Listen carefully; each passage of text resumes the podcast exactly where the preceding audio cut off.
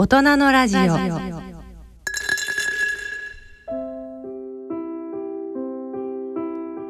ノベーションのコーナーです。ゲストは株式会社ハイブリッドテクノロジーズ代表取締役社長チャン・バンミンさんです。大人のラジオイノベーションのコーナーです。このコーナーではイノベーティブな技術やサービスを開発し事業展開されている起業家の方々にご出演いただきましてお話を伺っております。今回は東証グロース市場証券コード4260株式会社ハイブリッドテクノロジーズ代表取締役社長のチャン・バンミンさんにお話を伺ってまいります。ミンさんよろしくお願いいたします。よろしくお願いいたします。はい。えまずはチャン・バンミン社長のプロフィールをご紹介させていただきます、はい。えチャン・バンミンさんは株式会社ハイブリッドテクノロジーズ代表取締役社長でいらっしゃいます。え1986年ベトナムドンナイ省にお生まれになりました。えベトナム国家大学大学院国際学部修了。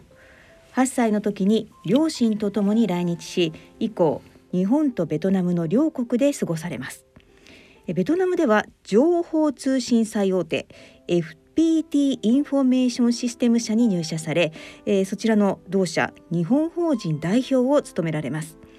2016年には日本でハイブリッドテクノロジーズ社の前身であります EVA 社を創業され2021年ベトナム人経営者として初となる東京証券取引所上場を果たされます、えー好きな言葉座右の銘は今日必死にやるより明日にまたトライする。趣味はゴルフで答えがないものがお好き。ということでなかなかこう興味深いんですけれどもまずあのね座右の銘が今日必死にやるより、明日にまたトライするってなんかね今日できることは今日やりなさいみたいなことが多い中で、はい。この座右の銘っていうのを私ちょっと新鮮に感じたんですけど。はい。はいあまあのまずご紹介ありがとうございました、はい。あのそうですね、はい。まあ、今日必死にややるっていうこともあの、まあ、必要なその時とタイミングっていうのは、まあ、あるかなとは思うんですけどもただまあその毎日はい。毎月毎年うん。その必死にやるっていうそのマインドセットでずっといるとなんかもう疲れちゃうんじゃないかなっていうのがあの、まあ、少なくともあの私自身そういうふうに思ってまして、はい。まあ、ですから、まあ、もちろんその必死にやるうタイミングがあれば、まあ、それは、はい、やりますが、はい。ただまあ何かをこう成し遂げたいとかですね。あの、まあ、あるいはなんか仕事をしていてもそうなんですけど、あの今日明日1年で終わらない仕事って結構なんか生活とか仕事をしていく中であるなと思っていて。はい。だからまあ、まあ、たまたま、まあ、す続かないんだろうなと思って。ただあのもうやめたってなってはい。あの頑張ったけど失敗したとかですね、まあいろんなそのことがあると思うんですけどでも明日もう一回その新しい気持ちでうんチャレンジをするっていうか、はい。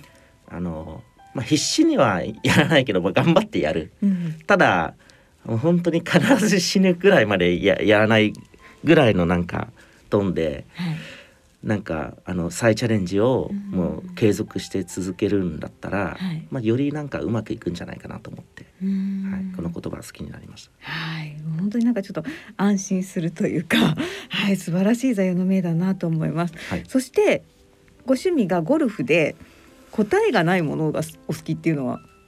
そうですね、はい。ゴルフっていうスポーツ自体の、まあ、はい。最初の出会いは、うん。まあ、本当にお客様がはいあの一緒に回りたいっていうところからあのセットを、まあ、高いセットを買ってですね、おお 買って、まあ、練習をするわけなんですけども、あのご存知の通りあのあのスポーツって練習すれば上手くなるわけでもないし、うん。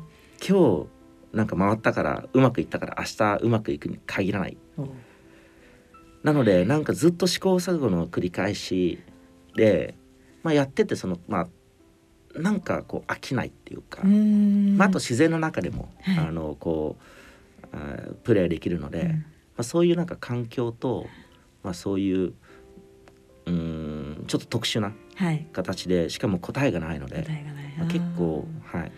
まああのあ飽きるこあの時もあったんですけど、はい。あの総じてあの好きになったスポーツでもありますね。追求ずっと追求していけるっていうところが、まあ答えがないというところなんですね。はい。はい、えーそれではですねあの会社のことを伺いたいんですけれども、えー、とまずハイブリッドテクノロジーズ社の事業概要から伺いたいんですがどんな事業をされてるんでしょうか？そうですね。はい。まああのい一般のねまあ皆さんよくおっしゃられるのはまあオフショア開発うんっていう概念っていうまあ仕事なんですけど、はい。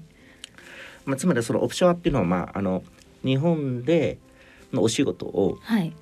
まあ、我々 DX を推進している会社なんですが、はい。まあ、日本でその開発アプリの開発だったりとかウェブサイトとか、まあ、デザインとかですね、まあ、そういったあの開発の業務があるんですけど、はい。それを海外にあの開発を委託依頼すると。っていうのがまあい一般的に言われるそのオフショアででベトナムっていう国は、まあ、日本と近くて、はい、まあ、時差も2時間しかなくてで結構親日ってことで、うんうん。まあ、以前は皆さん中国に出されたりとかですね、はい。まあ、インドに出されたりっていうあのことが多いんですけども、はい。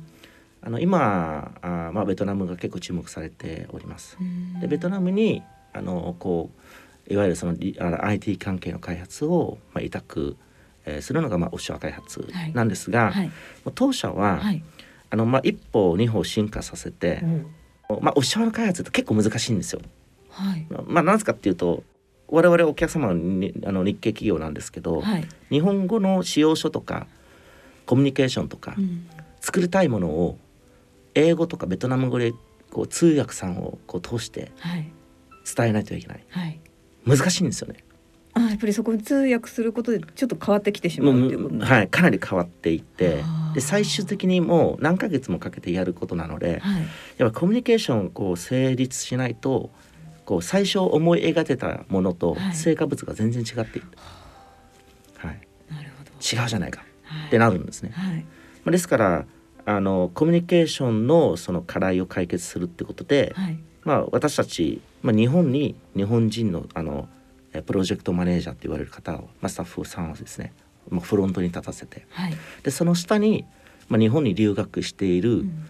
まあ、元あの留学生ベトナム人の留学生で日本の大学とかも卒業して、はい。日本のあのあの IT ベンチャーにも入ってですね。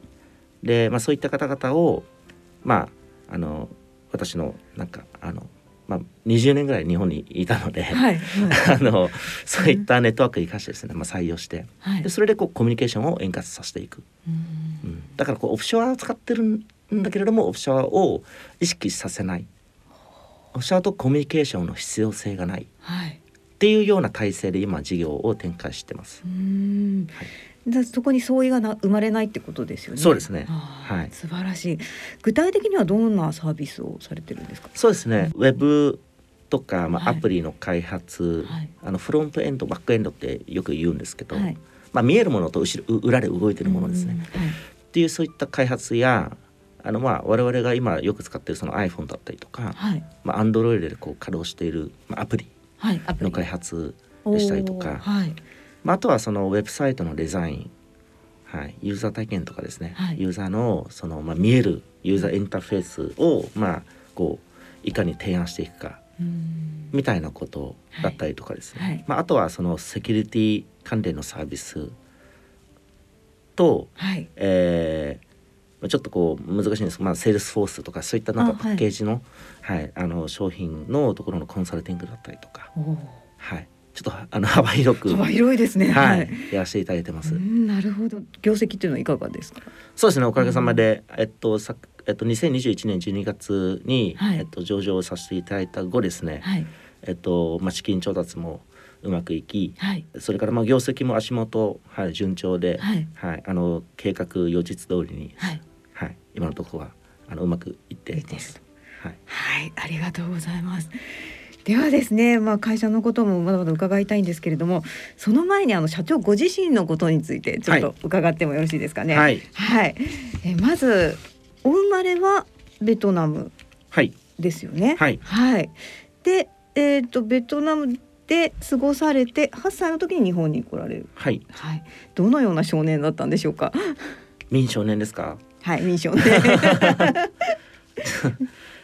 あの、うんなんかちょっと不思議な体験で、はい。まあ8歳だったんですけど、はい。日本に来た後に、はい。その日本の社会とか,、はい。まあ、かあの気候とか環境とかに慣れるために、はい。まあ、やっぱりこうベトナムの記憶全部なんか吹っ飛んだんですよ。なぜかわかんないですけど。あご自身で意識したわけではなくて。はないんです。はい。でも多分それしこの社会生活に適応するために、うん。まあ子供が早いって言うじゃないですか。はい言いますね。まあ語学とかもそうなんですけど、はい。らその速さで、まあ、すごく早く日本語とかも吸収できたんですけど、はい。ですですがただまあ一方でなんかベトナムの時の記憶だったりとベトナム語みたいなものを結構もうほとんど忘れてしまいまして。あそうなんですね、へえなので8歳以前のことあんま覚えてないんですよ。まあ断片的なことはあるんですが、はい。なんかストーリー的にはあんまりこう思い出せれないっていうのが、はじゃあ割と日本にはこう8歳の時にいらっしゃって、い、はい、こう馴染めた。馴染めた。馴染めました。あそうなん それは良かったですね、馴染めたんですけど、はい。ベトナム語と忘れ、なの なでるほどなるほど。そのベトナム人っぽいかっていうと、はい。ちょっとぽくないんですよね。うん。はいだからミンっていう少年はその、まあ学校で、まあ、公立の学校だったんですけど、はいまあ名前があるじゃないですか。はいみんな漢字で一人だけカタカナみたいな。そうですよね唯一の違いは、はいカタカナの表記とあのみんなの名前のあの違いだけでしたね。なのであの全然あの多分高校とか中学になってくるねねくらい、まあ、陰キャラになりましたけど。あそうなんですか。ただあの小学校の時はもうはいすごく元気で、あのスポーツが大好きな少年でした。スポーツどんなのされたんですか、あまあ小学生なんであの、はい。普通にサッカーとかですけどね。はいいろいろ。はい、じゃあもうちょっと結構アウトドア派の活発なはい。少年時代ということで、で 今ちょっとお話にありましたけど 中学校はそのままじゃあはい日本ではい。中学生になられて、そっからですね。そっから。やっぱりなんかあの、まあ、当時パーソナルコンピューター、あはい。まあ、今みんな PC とか行って、はい。でそれそれからラップトップに切り替わり今はなんか iPhone みたいな感じになってるんですけど、はい。まあ、なんかプログラミングとかですね。はい。なんかパソコンにすごい興味持つようになって あの一気にインドアになりました。ー なるほど。それは何かきっかけがあったんですか？あ特段ないです。なくて？はい。なんかまああの、まあ、好きなことにちょっと没頭してしまい。はあ、はい。これ面白いなと思って。そうですね。そんなになんか人が怖いとかコミュニケーションのできないとか、そういううん少年ではないんですけど、うんうんうん。でもパソコン好きになってなんかうん人と喋るのがちょっと面倒くさくなっちゃって まあそのパソコンの魅力にはまっていったということですね。そうですね。はい。ああなるほど。はい、で、えー、と高校もそのまま日本で。はい、はい。でまた相変わらずインドアな感じ。もうずっとそうですね。まあ大学卒業するまではずっとはい。インドアになってましたね、あインドではい。パソコンが好きでっていう、はい。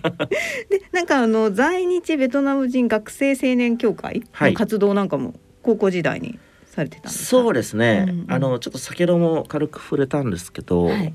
あまあちっちゃい時から来たので、はい。全部忘れるんですよ。ベトナム語含めて。うん。はい。でここに入ってから、はい。まあ、留学生の方が結構来ていてでここでみんな活動しているんですね。はい。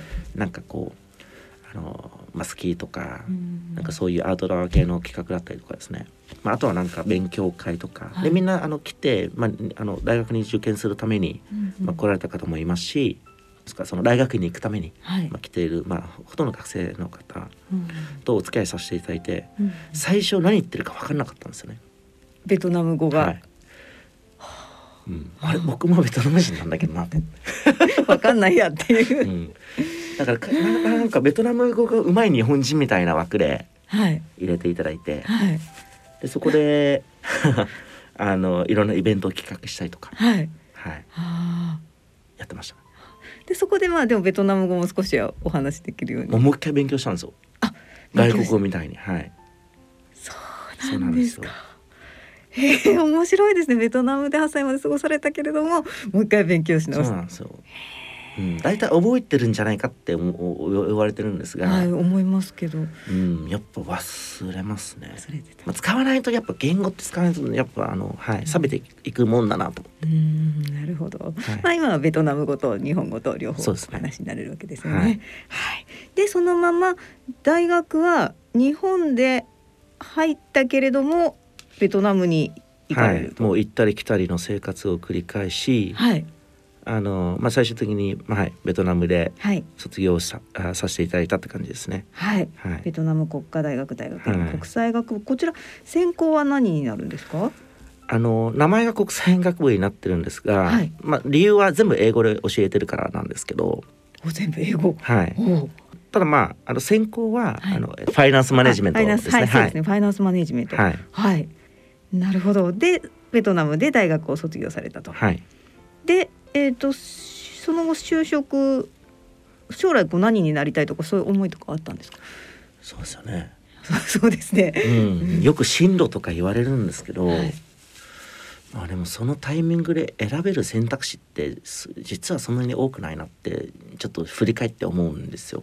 というのは。まあ、要はその行きたい企業とかやりたい職種とかはい自分探しみたいなところからはい。ちょっと哲学的な模索をしないと分かんないっていう行為じゃないですか。はい。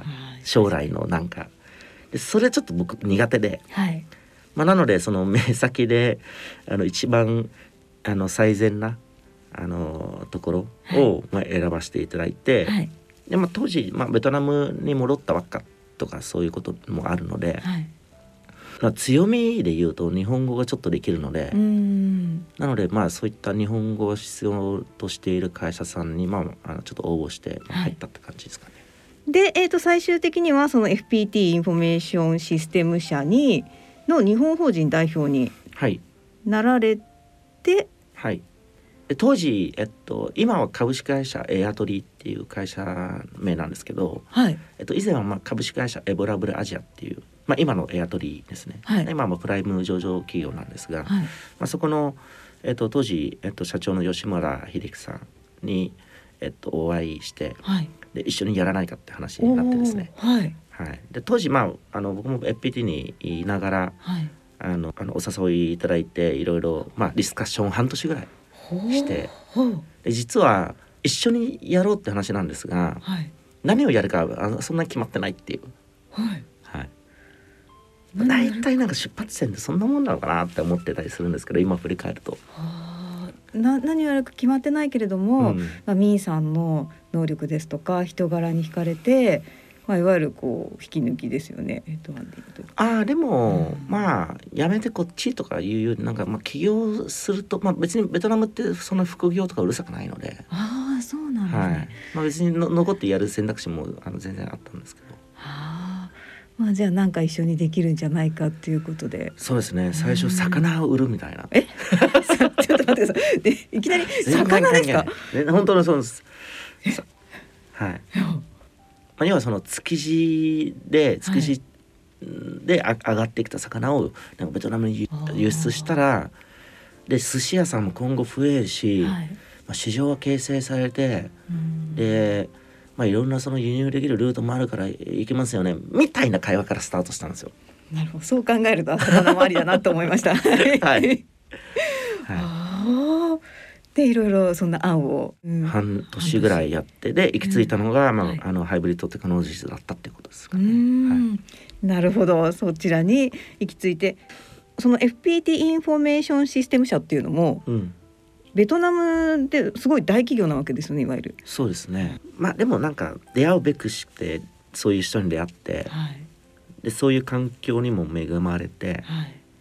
でまあ自分の意思としてああ全然いいなと、まあ、思えば、まあでうん、まあ時が来たなっていう形で、まあ、始まったのでそんななんかすごい悩みに悩みを重ねてはいすごい決断を下してうんなんかすごい大使に向かっていくぞみたいな感じではないですよね。なんかこう日本だとねやっぱりそういうふうに思ってしがいがちですし、はい。周りもそういった大企業をはい。辞めるっていうことに対してもったいないとか、はい。そういうふうに思ってしまいがちなんですけれども、はい。そんなことはなかったわけですね。そうですね。うん。もう日本はもう終身雇用もあってはい。でもう世界に冠たる企業群があってはい。素晴らしい、まあ、今の経営者の方々もそうですけど先人も素晴らしくてはいでも日本を世界の,、ね、あのナンバー2に押し上げて。はい。それも素直に経営をあのずっと言ってるんですけど。うんただまあそれを持続するためのなんかものだったりとかかあのなんかもう世界もどんどん変わっていってるなと思ってるので、はい。まあ、そういう意味で言うとベトナムってそういう環境にはなくてですね、うん、むしろ日本がすごい特殊です終身雇用があるとか、はい。年功序列とかですね、はい。ベトナムどっちかっていうとなんか転職したら給料が上がるぞみたいな。ああなんか転職はもう本当にステップアップというか当たり前で。そうですね。うーん。であとはその環境を変えて、まあはい。じ自己の成長にはい。やっぱフォーカスしている、はい。まあ、向上心がある方々が多いですよね。まあ、一個の企業に残ってあの昇格してはい。給料いっぱいもらえてはい。活躍するっていうことも、はい。まあ、中にはいるんですけど、うん。まあ、日本みたいな環境にはないので、うん。ちっちゃいその、まあ、当時はですね、はい。まあ、あの大きい企業みたいなことが少なかったので、はい。うんまあ、やっぱりそのスタートアップとかうん。いろんなその業種を試して自分の力をこう測って、はい。まあ、やっているっていうのが多いですよね。う。んなるほど、うん。デミーさんはまあ起業されてはい。順調にうまくいったんですか？失敗の連続とあの成功体験の繰り返しですね。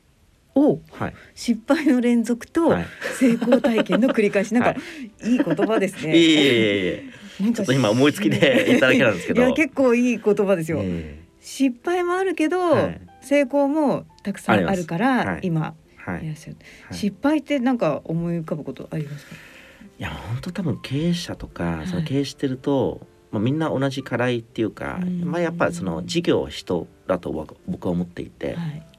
でそのどういう人がいるかとかうん人をどう成長させるかとか、はい。まあ、あとはその、まあ、自分含めて人なんで、はい。まあ、経営者の成長もはい。しないといけない。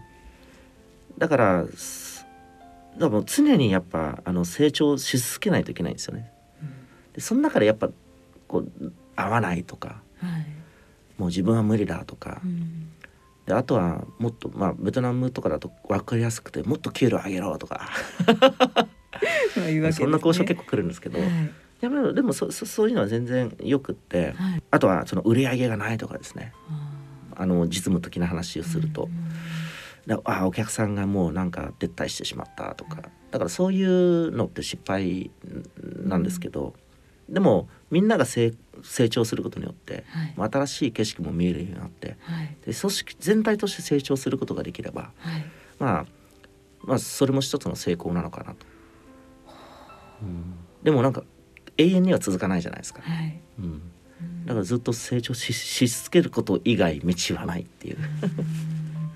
とにかく、はいまあ失敗はあるけれどもん常に成長し続けるそうですねなんかみーさんのそういうの影響を受けた方何かそういう方っていらっしゃるんですか？あの今うん目先っていうか、お付き合いさせていただいたのは、まあ、うんエアトリの,、あの経営陣だったりとかですね、はいまあ、あとは創創業時にあなまあ、ソルテック社の、まあ、ソルさんとか、まあ、結構いるんですけどそういう方々が。はい。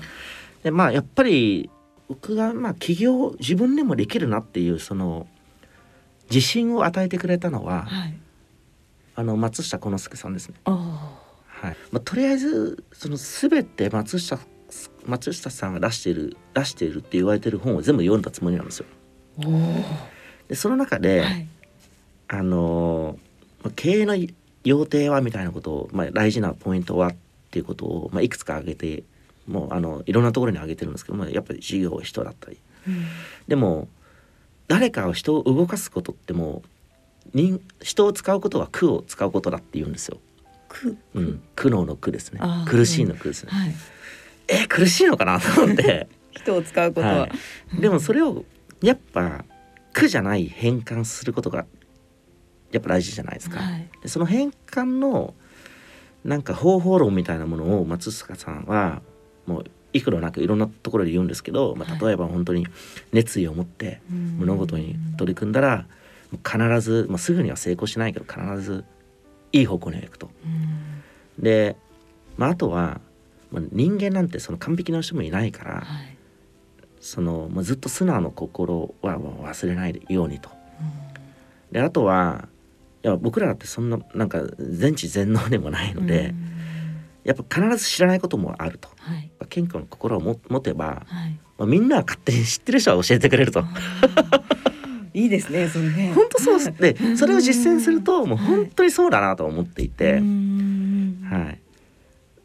まあなのでその別に経営だけじゃないんですけど、はい。本当になんか生き方みたいなものも含めて、はい。あの教えていただけたのかなと。なるほど、はい。松下幸之助さんに。はい。はい。なるほど。それが今、まあ、ミンさんの、まあ、はい。経営理念というか、そういったところにもつながってあおっしゃる通りです。はい。うん。なんかこうマインドフルネスはい。も大切にされてるということなんですがはい。これはどういうことなんでしょうか？ちょっと大げさに言うとそこがなんか僕の人生観に今なってまして、はいまあなんかあの僕たちって過去のことを気にするじゃないですか。はいその人の過去の実績だったりとか、ああ確かにその人が今までやってきたこととか、はいみんないいことを書くんですけど、なんか悪いことあんま書いてないなと思って。ですよね。わざわざあんまり悪いことうん。書く方はいないとそうですよね。はい、僕僕も書かないんですけど、はい。ちょっと昔やんちゃだったとうか、ん。なんかお酒いっぱいなんか飲んだら結構歌いますとか かわざわざ書かないじゃないですか。はい確かに。はい。カラオケで結構なんかみんなのみんなを歌わせないで自分のばっか歌うとか、うん。まああるんですけどでもそれってそこまで大事じゃないかなと思っていて。い。いことも含めてですうね、ん一つのそその参考にはなるんですがはい。であとはその未来に関してもそうでうん。もう絶対こういう人になりたいとかはい。なんか金持ちにななんかなってやるとかこれだけのなんか地位欲しいとか、まあ、少なくとも僕はなくて。はい。で未来はこうあるべきだみたいなべき論もなくてですね。み民っていう人間はやっぱ過去も未来もやっぱとらわれてきたんですずっと。でマインドフルエンスに出会ってはい今だけに集中するっていうことをはい。あの教えていただいてで実践したんですけど、はい。すごいやっぱ心が軽くなり楽観になり、うん。うん、だからなんかすごいなんか楽になりました。でストレスとかもなんかイライラすることもすごい少なくなりましたしそう。あの分かりやすいその効果で言うとですね、はい。う、うん。んそれをきっかけにマインドフルネスを知ったきっかけによってやっぱり会社の経営自体も変わったり。もう全然変わりました。おどんはい。どんな風に、例えば会議とかでもう怒られなくなりましたね。で人の話もすごい聞けるようになりました、うん、普通社長とかのえイメージですけど、はい。なんか会議でブワー喋って、うん。でついてこいみたいなまあそういうスタイルも僕も好きなんですけど ただなそういうことしなくても、はいみんなの話を聞いて、はい。そのまあ強みも弱みも両方吸収して両うん。両方をやっぱこう、まあ、強いところも弱いところもですね、うん。まああの受け止められるようになってはい。でそれをこういい方向に、まあ、持っていく。うん。っていうようななんかよ心に余裕をなんかつく作っていただいたっていうかはい作ってもらうっていうのはやっぱマイマインドフルネスのすごい一番の効果っていうかかなと思いましたね。なるほど。で、ミンさん今あのベトナム人の方も日本人の方も両方こういらっしゃるわけですよね。はいやっぱり違いますか？全然違いますね。おはい。例えばどんまあん世界ちょっと地域が変われば食べ物も違うし気候も違うしだからそれによってなんか考え方も違ってくるじゃないですか。はいなのであの本当に環境がちょっと違うだけで人の考え方が違うんだなっていうのはん。あのつ常々思ってますと。はい。でその中で、はい。まあ、日本とベトナム僕は結構親和性が高いし似てるところもすごくあるなと思ってるんですね。はい。ただあのち 違いで言うと、はい。もう本当に、まあ、例えば僕らのその事業に限って言うとですね、うん。まあ、ソフトウェアとかはい。何かこう製造していく中ではい。日本人の場合ははい完成度が高いっていうか、うーん。うん、はい。あの商品ってねあのこう成果物になって商品になった瞬間もう完璧な状態で、はい。あの終わるんですよ。まあ正確に。正確に。はい。でしかもこうすごく素晴らしいあのうん動いてもこうなんかだからそのトヨタさんとかの車とかが壊れないじゃないですか。確かに壊れないですね。はい、はい。信頼できますよはい。ね。自分でぶつけない限り壊れないじゃないですか。はい、らすごいものがでできるんですよ。はい。ただまあベトナム人はうんあのそういうことも大事だと分かってるんですがはい。ただまあ作っていく中でうん自分のアイデアとかうんうんあの使用書とかに別にないものを勝手に入れるんですね。勝手に入れてしまう。おお。いやこれは絶対いいと。うん、で製造していく中で、まあ、僕らはプログラミングですけど、はい何万行も何千行も書くわけじゃないですか。はい。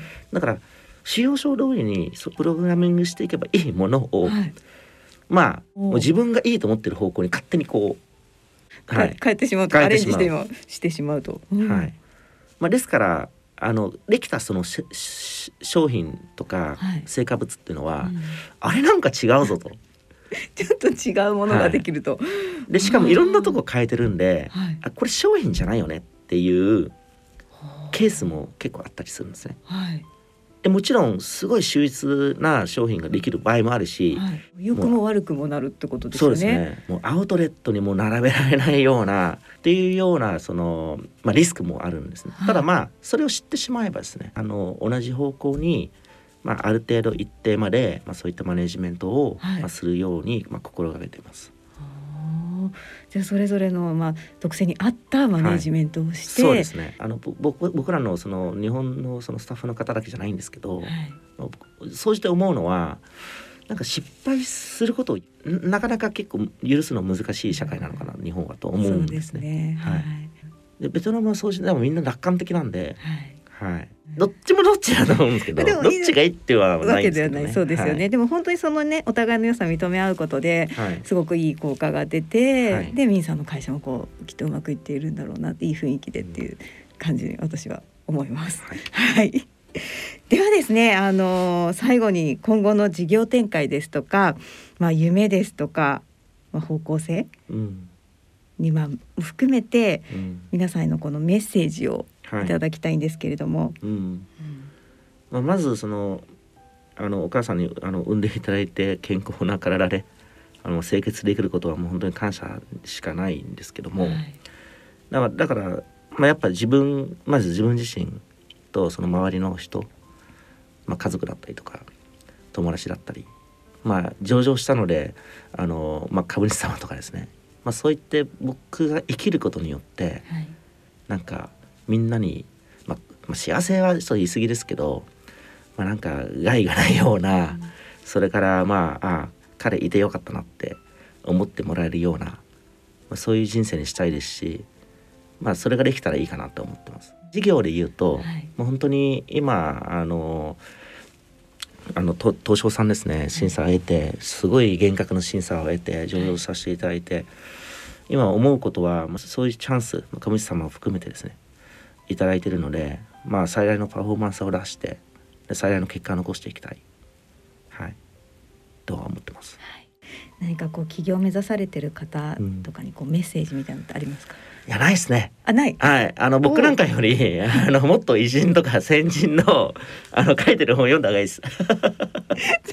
そういったコメントをもらったの私初めてで。驚きました。ない。やでもそれが本当にウィンさんの人柄ですし、そこに皆さんついてくるんだろうなっていうふうに思います。ありがとうございます。ありがとうございました。えー今回は証券コード4260株式会社ハイブリッドテクノロジーズ代表取締役社長のチャン・バンミンさんにお話を伺いました。ありがとうございましたあり。がとうございました。大人のラジオ